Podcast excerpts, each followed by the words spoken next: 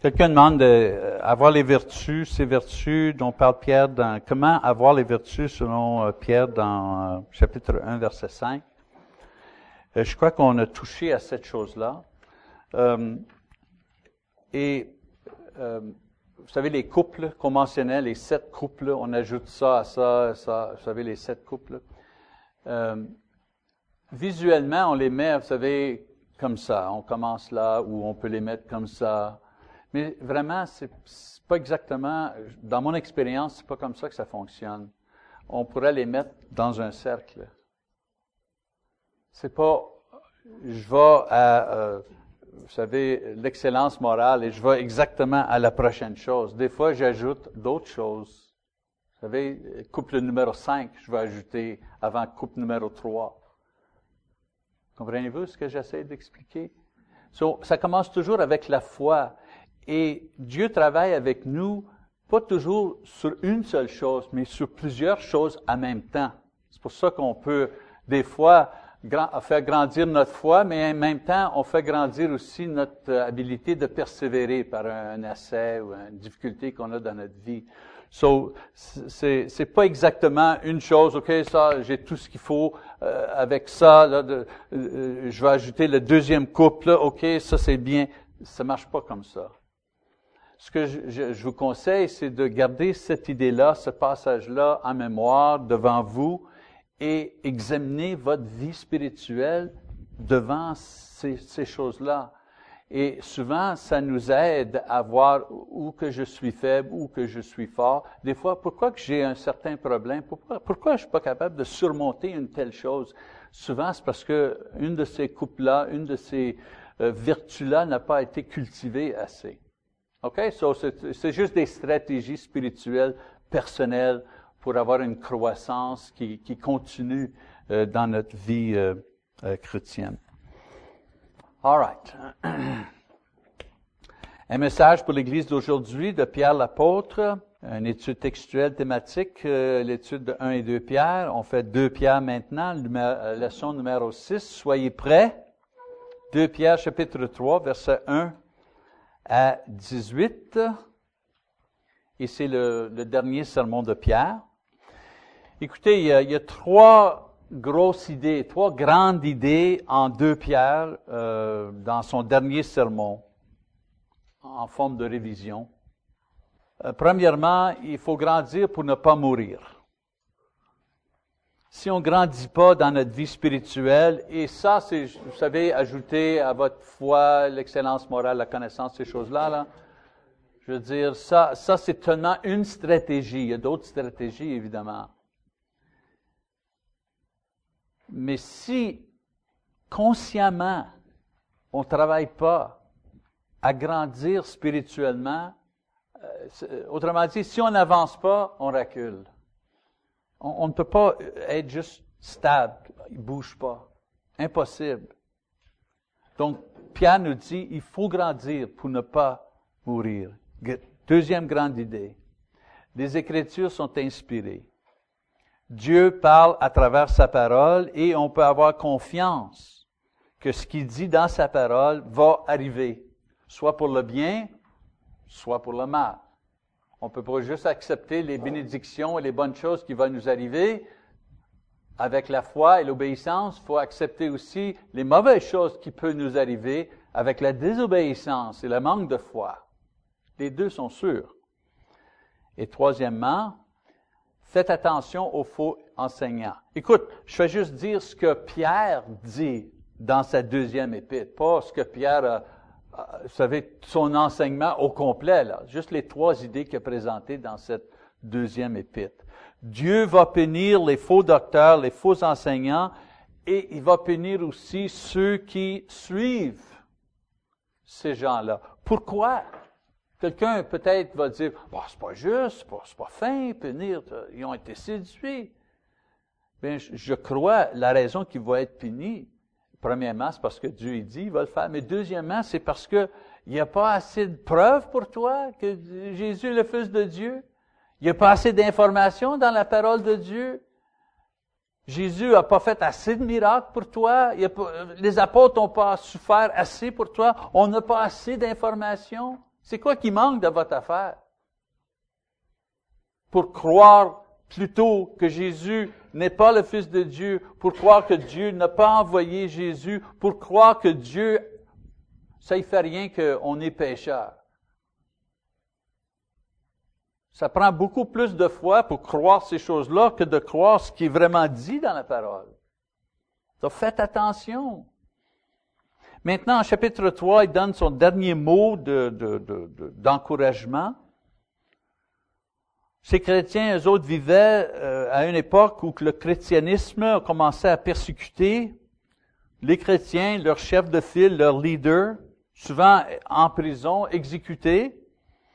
Il y avait aussi des faux docteurs qui entraient dans l'Église pour détruire l'Assemblée. En réponse à ces problèmes et ces dangers, Pierre dit, « Ne soyez pas découragés, soyez prêtes. Soyez prêtes. Soyez pas là, oh, c'est difficile d'être chrétien, j'ai de la misère, puis personne n'a eu de la misère quand j'ai de la misère. Arrête de faire ça, là, bébé, là. Et sois prête. En anglais, on dit « man up ». Man up. Ah ouais, mets tes culottes, chose. C'est au Québec qu'ils disent ça, mais... C'est le temps d'être un homme. C'est le temps d'être une femme. C'est le temps d'être un adulte dans le Christ. C'est le temps de grandir, là, d'arrêter d'être un enfant. Donc, être prêt, ça veut dire quoi? Comment je sais comment me préparer pour l'assemblée, là? Bon, la leçon, vous savez, l'ordinateur, les micros. Mais comment je me prépare? Premièrement, sois fidèle. Jusqu'à la fin. Vous savez, ils se faisaient moquer, eux autres, les chrétiens, parce qu'il y avait, un espoir du retour de Jésus. Et Pierre leur dit de ne pas perdre leur espoir pour son retour. Verset 1-2, on va lire. « Voici déjà, bien-aimés, la seconde lettre que je vous écris. En toutes deux, je fais appel à des souvenirs pour éveiller en vous une claire intelligence, afin que vous vous souveniez des prédictions des saints prophètes et du commandement du Seigneur et Sauveur transmis par vos apôtres. » Lui-même a écrit 2 fois pour les encourager, les motiver, en leur faisant un rappel ce que les apôtres et ce que Jésus, à travers les apôtres, avait écrit, avait dit. Le commandement, ici, c'est qu'il demeure fidèle. C'est ça, le commandement. Les prophètes, eux autres, faisaient le rappel à les Israélites d'être fidèles à Dieu et de ne pas tomber dans l'idolâtrie. C'était le premier commandement dans l'Ancien Testament. Et Jésus a dit à ses disciples que c'était nécessaire d'être fidèle jusqu'à la fin pour recevoir la couronne. Il dit, mais celui qui persévérera jusqu'à la fin sera sauvé. Matthieu 10, 22. C'est facile de commencer quelque chose. N'importe qui peut commencer. C'est de finir qui est difficile. Finir qui est difficile. Verset 3-7. Sachez avant tout que dans les derniers jours, il viendra des moqueurs pleins de raillerie qui marcheront selon leur propre convoitise et diront « Où est la promesse de son avènement ? Car depuis que les pères sont morts, tout demeure comme depuis le commencement de la création.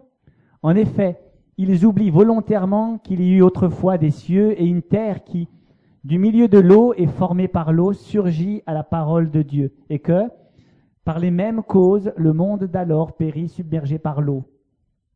Mais, par la même parole, les cieux et la terre actuelle sont gardés en réserve pour le feu, en vue du jour du jugement et de la perdition des impies. » Donc, les encourage ici de ne pas être découragés, vous savez, devant leur persécution, pour les choses qu'ils croient.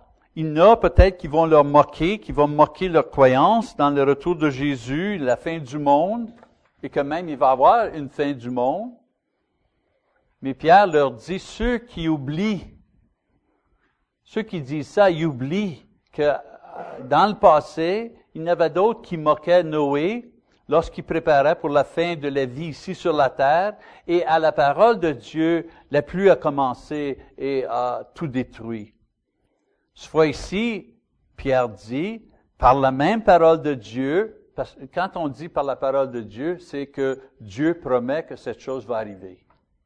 Donc, par la même parole de Dieu, il va y avoir une autre destruction, mais cette fois ici, les cieux et la terre vont être détruits par le feu et va amener tous les injustes avec eux. Le jugement est venu sûr et certain pendant le temps de Noé, et sûr et certain, le dernier jugement va venir encore quand Jésus retourne. Pourquoi? Parce que Dieu a dit que le jugement va venir. C'est sûr ce qu'il dit. Verset 8-9. Mais il est un point que vous ne devez pas oublier, bien-aimés, c'est que devant le Seigneur, un jour est comme 1000 ans, et 1000 ans sont comme un jour. Le Seigneur ne retarde pas l'accomplissement de sa promesse, comme quelques-uns le pensent. Il use de patience envers vous.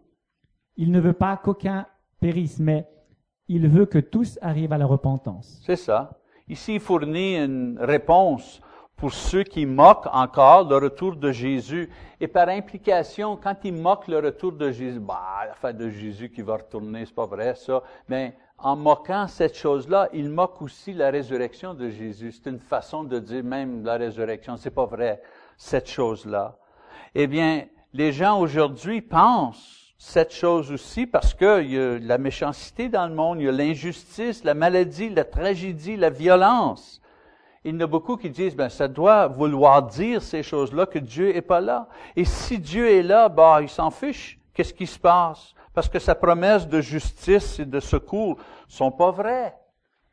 C'est la raison numéro une que les gens ne croient pas en Dieu. Number one reason. Si Dieu est là, pourquoi qu'il permet la souffrance dans le monde? Vous pouvez avoir un séminaire, vous savez, justement, je crois que ça va être le sujet du prochain séminaire. C'est la raison numéro une dans le monde entier, pourquoi les gens ne croient pas en Dieu. Mais Pierre dit deux choses à ce sujet. Premièrement, il dit le temps n'est pas, son temps n'est pas notre temps. Le temps de Dieu est différent que notre temps. Il est éternel, nous sommes temporels. Quelque chose qui prend 10 ans humaines ou 100 ans humaines pour accomplir sa volonté, c'est beaucoup pour nous, mais ça compte pour rien pour lui. Tout ce que Dieu fait, c'est avec une vision éternelle. Vous savez, quand on parle des 1000 ans, c'est pas 1 an, 2 ans, 395, 899, 999, 1000 ans. C'est pas 1000 ans comme ça. 1000 ans, c'est symbolique, ça veut dire l'éternité, ça. 1 an, c'est comme l'éternité. Pourquoi? Parce que Dieu vit dans l'éternité, il vit à l'extérieur du temps. Nous, on est aujourd'hui, demain, hier, on vit comme ça. Lui, il n'y a pas hier, il y a toujours, c'est le présent toujours, parce qu'il est éternel.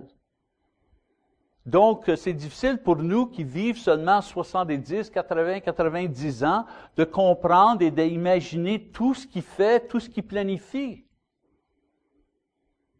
Beaucoup de nos rêves, nous ici les chrétiens, peut-être vont servir seulement que le futur. Peut-être la seule bonne chose qui va, vous savez, le résultat de notre temps ici aujourd'hui, on va le voir seulement que dans 70 ans.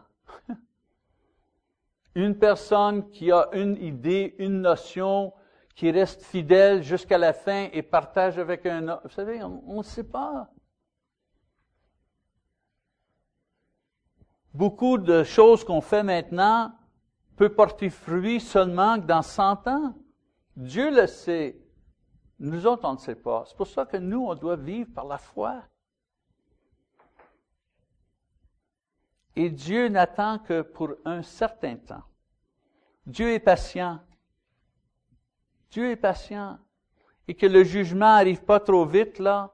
C'est pas qu'il est indifférent, c'est qu'il aime. Dieu est prêt à attendre des années pour la repentance, parce qu'il sait que la punition va être éternelle. Il veut que personne souffre éternellement. Je sais pas pour vous, mais moi, je suis content qu'il ait attendu pour moi 30 ans. Je suis content qu'il ait attendu 30 ans. Parce qu'il y en a beaucoup qui ont essayé de me dire quelque chose. Je suis content. Le temps qui planifiait mon salut, moi, je riais de lui. Je le moquais. Seulement qu'un insensé va tenter Dieu et le faire attendre quand il sait ce qu'il a à faire. Verset 10. Le jour du Seigneur viendra comme un voleur. En ce jour-là, les cieux passeront avec fracas, les éléments embrasés se dissoudront et la terre, avec les œuvres qu'elle renferme, sera consumée. Si l'acteur ne doit pas douter qu'avec le temps de Dieu, son temps à lui, le jugement va venir, et quand le jugement va venir, ça va être soudain, pas de chance pour repentance, et ça va être complet. Tout va être détruit. Tout va être détruit. Vous savez, il y a des doctrines qui enseignent que, avant l'arrivée, avant le jugement, on va avoir 1000 ans ici sur la terre, on va avoir le temps d'évangéliser, ici, les Juifs, il va y avoir une guerre. Non. Non. Le jugement, là, quand on lit dans le Nouveau Testament, on lit dans différentes places, 1 et 2 Thessaloniciens, ici Pierre, Apocalypse, ce qui va arriver à la fin du monde. Et on pense, il y en a qui pensent que ça va arriver, vous savez, Jésus va apparaître, et après un certain montant de temps, les saints, les croyants vont être ressuscités, et après 1000 ans, une autre chose va arriver, et après un siècle, une autre chose va arriver. Non, non, non, non, non. Quand Jésus retourne. Ceux qui sont morts dans le Christ sont ressuscités. Ceux qui sont fidèles dans le Christ, vivants pendant que Jésus vient, sont joints ensemble pour être avec lui dans les cieux. Les méchants sont jugés et envoyés dans les ténèbres. La terre et l'univers, le ciel, tout ça est détruit. Et il y a un nouveau ciel, une nouvelle terre. Et nous, on a des corps glorifiés. Et maintenant, nous allons vivre dans un corps glorifié, les saints, avec Jésus, avec le Père, avec le Saint-Esprit. Nous formons maintenant un cercle avec Dieu dans la divinité. Et tout ça arrive dans un seul coup. Pas une chose, 1000 ans, une autre chose, 100 ans, une autre chose, 2 ans, 2 semaines, 3 jours, non. Boom! En anglais, the twinkling of an eye. J'ai pas traduit the twinkling. Un clin d'œil? Un clin d'œil? Dans un clin d'œil. C'est pour ça, on n'a pas la chance de dire, oh, je pense que Jésus est venu. Oh, ben là, il faudrait que je me repente. Là, il faudrait que j'arrête de fumer, là, aujourd'hui. Peut-être une dernière cigarette, là, je sais pas. J'ai 1000 ans. C'est pas comme ça que ça marche. C'est pas comme ça que ça fonctionne. Et Pierre, il dit, soyez prêts, ça va être soudain, ça va être complet. Versets 11 à 13. Puisque tout cela est en voie de dissolution, combien votre conduite et votre piété doivent être saintes. Attendez et hâtez l'avènement du jour de Dieu, où les cieux enflammés se dissoudront et où les éléments embrasés se fondront. Mais nous attendons, selon sa promesse, de nouveaux cieux et une nouvelle terre où la justice habitera. Amen. Ici, Pierre répète son exhortation originale en leur faisant penser que vu que toutes ces choses-là vont arriver, il doit être fidèle. Et leur fidélité est démontrée dans une conduite pieuse et dans un caractère chrétien. Pas comme les moqueurs, pas comme les pécheurs. Eux doivent anticiper l'arrivée de Jésus. Ici aussi, il y a une erreur. Il y a des gens qui disent qu'on peut nous affecter le retour de Jésus. Vous savez, on peut provoquer, c'est ça le mot. On peut provoquer le retour de Jésus. Non. Ce que Pierre dit, c'est qu'on doit avoir hâte. On doit anticiper cette chose-là, mais on ne peut pas provoquer. Parce que le Père sait quand ce moment là va être. Nous, on ne le sait pas. Il y en a beaucoup qui essayent de décider, ils écrivent des livres. Ça va être le 13 de mars, là, 2017. Non, on ne sait pas. Notre tâche, c'est pas d'essayer de deviner quand Jésus va revenir. Notre tâche, c'est d'être prêt quand il va revenir. Ça serait bien s'il retournerait ici aujourd'hui même, hein? J'aimerais ça, moi, qu'il retourne lorsque je suis la parole. J'ai déjà été prêché à une place aux États-Unis, une grande église. J'étais prêt raise money, ramasser des fonds pour ma mission à Montréal, de différentes églises pour payer mon salaire et mon fonds de travail et tout ça. C'est bien. Ils m'ont donné une chance de parler. Je parlais, je prêchais, je parlais à Montréal, je montrais c'est nécessaire, 3 millions de personnes, tatati, tatata. Et en arrière, je vois un homme tout d'un coup qui met la tête sur l'épaule de son épouse. Oups, tout d'un coup, on arrête le service. Un des anciens vient devant moi, excuse-moi Michel, je monte de la chair. Il dit, là les frères, on va prendre une petite pause de 5 minutes. Frère whatever, frère Paul, il file pas. Là, les portes en arrière s'ouvrent, une ambulance arrive, on met frère Paul sur l'ambulance, on ferme les portes, tout le monde s'en va. Là, le frère, il dit à moi, « OK, Michel, tu peux continuer à prêcher. » Eh bien, j'ai tout simplement dit, là, on devrait avoir nos pensées avec frère Paul, qui est malade, et j'ai fait une prière, et c'était tout, là. C'était plus le temps de demander pour de l'argent, tout ça. La chose que je savais pas, c'est que frère Paul, c'était le comptable pour l'Église. Et malheureusement, frère Paul est mort. Il a eu une crise cardiaque, et il a mis sa tête sur l'épaule de son épouse, et il est décédé. Imagine. Il était là au service du soir, et il est mort sur l'épaule de sa femme dans le milieu d'un sermon. Je veux dire, je ne sais pas s'il y a une meilleure manière de partir. Mais frère Paul était prêt. Il était prêt.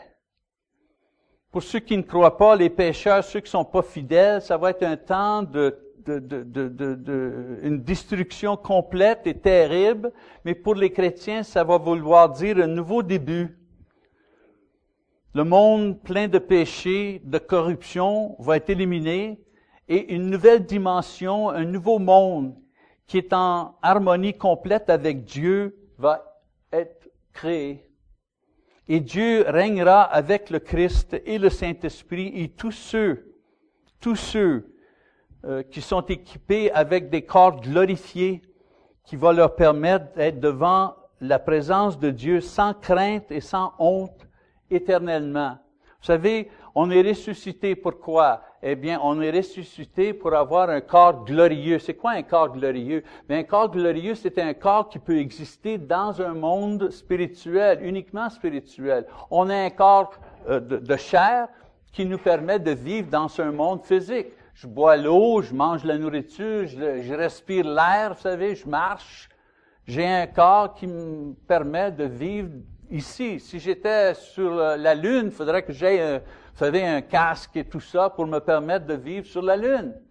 Bien, ce que Pierre dit ici, c'est que nous allons avoir un corps glorieux qui va nous permettre de vivre, d'exister dans un monde uniquement spirituel.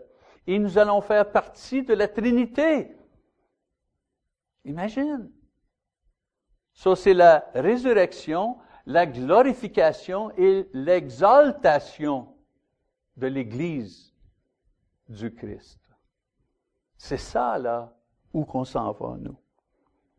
Donc, Pierre dit, si ces choses sont vraies, sa première admonition, encouragement, c'est qu'il doit être prêt en étant fidèle jusqu'à la fin. Et, deuxième chose qu'il leur dit, être prêt signifie être fidèle, être prêt signifie porter du fruit. On ne peut pas être fidèle sans porter du fruit. Je veux dire, c'était l'idée qui a commencé avec et c'est l'idée qui finit avec. Et la façon d'être fidèle et de demeurer fidèle jusqu'à la fin, c'est pas juste d'attendre jusqu'à la fin, mais de grandir jusqu'à la fin. Maintenant, on lit le passage. C'est pourquoi, bien-aimés, dans cette attente, efforcez-vous d'être trouvés par lui sans tache et sans défaut dans la paix. Considérez que la patience de notre Seigneur est votre salut. C'est ça. Vu qu'on a hâte pour la fin, on doit cultiver des qualités qui vont garantir cette fin pour nous. Notez le mot « diligent » ou « faire l'effort ». Il faut travailler pour être, faut faire un effort pour être en paix avec Dieu et avec l'homme. C'est pas facile. Si j'étais ici disant, certains, je vous aime, Vous, vous m'aimez, mais il y en aura parmi vous qu'on aurait peut-être des difficultés ensemble, parce qu'on a différents caractères, différentes opinions.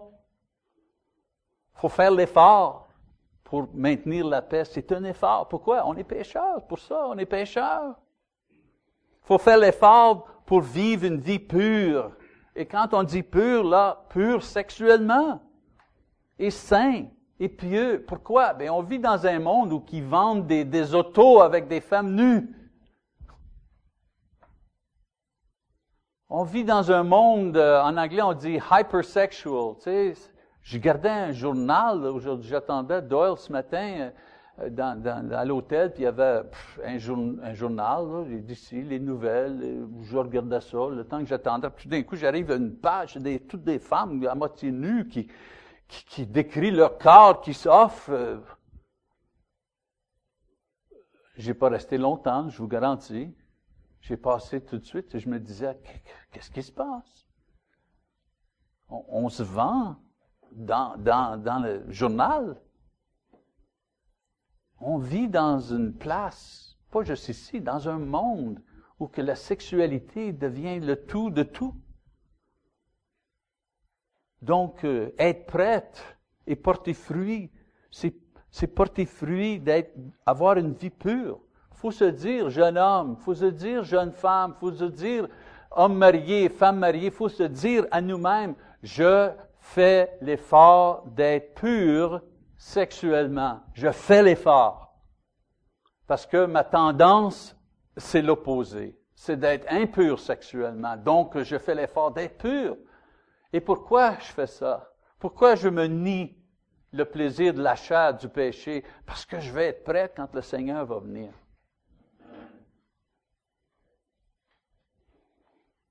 Et je fais l'effort de ne pas abandonner la foi, de ne pas laisser ceux qui moquent et ceux qui doutent ébranler ma foi. Et j'accepte le temps que Dieu donne.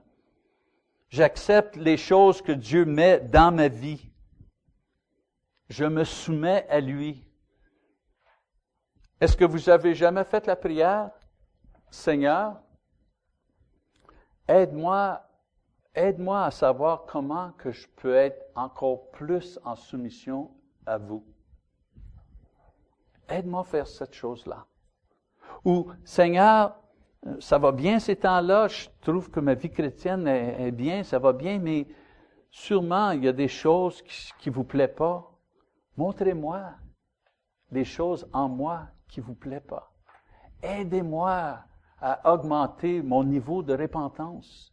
Aide-moi, Père, à abandonner les péchés et les péchés que je ne suis même pas conscient que je fais. Aide-moi dans cette chose-là. Versets 15 à 17. Comme notre bien-aimé frère Paul vous l'a aussi écrit selon la sagesse qui lui a été donnée. C'est ce qu'il fait dans toutes les lettres où il parle de ces sujets et où se trouvent des passages difficiles à comprendre dont les personnes ignorantes et mal affermies tordent le sens, comme elles le font du reste des Écritures pour leur propre perdition. Vous donc, bien-aimés, vous êtes prévenus, soyez sur vos gardes, de peur qu'entraînés par l'égarement des impies, vous ne veniez à déchoir de votre fermeté. La même chose que Pierre écrit à eux a aussi été écrit par Paul, l'autre apôtre. Pierre les encourage d'accepter ses écrits comme l'autorité de Dieu aussi et de ne pas être séduit par les faux docteurs qui enseignent non seulement que la fausse doctrine, mais qui pervertent, qui changent les enseignements des autres apôtres. Donc, être fructueux veut dire aussi de grandir dans la sorte de connaissance qui nous permet de discerner ce qui est vrai et ce qui est faux dans la parole. Je peux entendre quelqu'un qui enseigne la parole et parce que j'ai de la connaissance personnelle, je peux dire « Ah, amen, amen, ça c'est vrai, amen, alléluia, oups! » Non, ça c'est pas vrai, ça c'est faux, ça, cette chose-là. Faut avoir cette connaissance, faut cultiver cette connaissance. Eh bien, un dernier passage. Mais croissez dans la grâce et la connaissance de notre Seigneur et Sauveur Jésus-Christ. À lui la gloire, maintenant et jusqu'au jour de l'éternité. Puis un dernier mot qui écho le début de sa lettre ou sa prière, c'était qu'ils grandissent dans la connaissance et la grâce du Seigneur. Grandir dans la connaissance de Dieu et ses bénédictions, ça nous garantit une vie bien réussie comme chrétiens ici sur la terre et ça garantit notre entrée dans les cieux que Dieu a promis pour nous. Donc Pierre finit son dernier sermon à une église troublée avec un appel clair à faire face à l'opposition en étant prêt. Ne pas être découragé. Pour les chrétiens, à ce temps, et pour les chrétiens aujourd'hui, être prêt veut dire deux choses, être fidèle, être fructueux. 2000 ans ont passé, et le Seigneur encore est pas venu. Il y a de l'injustice dans le monde, il y a des tragédies dans le monde, la violence. Les pécheurs sont audacieux dans leur pratique. La religion, de nouveau, on élimine la religion, on moque la religion. C'est quoi qu'on va répondre à ces choses-là?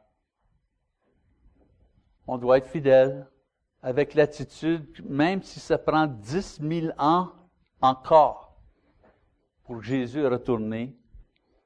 C'est Dieu qui est en charge. Et nous, on est préparés d'attendre toute notre vie, s'il faut. Et 2 vies, s'il faut. Et deuxièmement, on doit être fructueux et patient, connaissant, saint, persévérant, pieux, des frères et sœurs qui s'aiment et qui aiment le monde pour maintenir notre foi jusqu'à la fin et aider d'autres à trouver une foi qui peut sauver leur âme. Sina ici, là, c'est un ton personnel, qui a été découragé, peut-être pas fidèle, pas trop fructueux. Souvenez-vous des avertissements de Dieu. Et surtout, soyez encouragés par ses promesses sûres. C'est sûr la chose.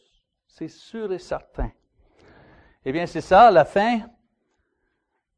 Salomon dit, la fin de la chose, c'est meilleur que le début de la chose. Donc, la fin de la chose est arrivée. Je vous remercie beaucoup pour votre attention et votre patience avec moi. Est-ce qu'il y a des enseignants ici, je dis des enseignants, pas dans l'Église, mais qui enseignent pour les écoles, vous savez, qui enseignent la grammaire française et tout ça? Sûrement, je vous ai magané avec mon français. Merci pour votre attention et votre gentillesse envers moi.